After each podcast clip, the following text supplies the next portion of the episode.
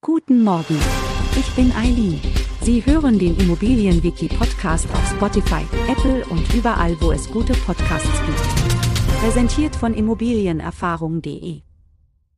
Das Ertragswertverfahren ist eine Methode zur Berechnung des Werts einer Immobilie. Dabei wird der Wert anhand der Erträge aus den Mieteinnahmen ermittelt. Der Ertragswert bildet somit die Grundlage für die Bewertung der Immobilie.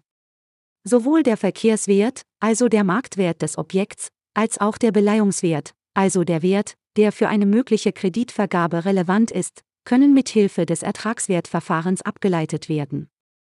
Das Ertragswertverfahren ist besonders geeignet für vermietete oder verpachtete Grundstücke. Denn hier lassen sich die zukünftigen Erträge aus den Mieteinnahmen gut prognostizieren und in die Wertermittlung einbeziehen. Bei selbstgenutzten Immobilien hingegen spielt der Ertragswert eine geringere Rolle, da die Erträge aus der Vermietung fehlen. Die Berechnung des Ertragswerts erfolgt anhand verschiedener Faktoren wie der Nettomietrendite, den erzielbaren Mieteinnahmen und den Kosten für Instandhaltung und Verwaltung.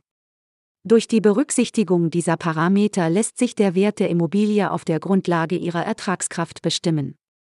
Das Ertragswertverfahren ist somit eine nützliche Methode, um den Wert von vermieteten oder verpachteten Grundstücken zu ermitteln.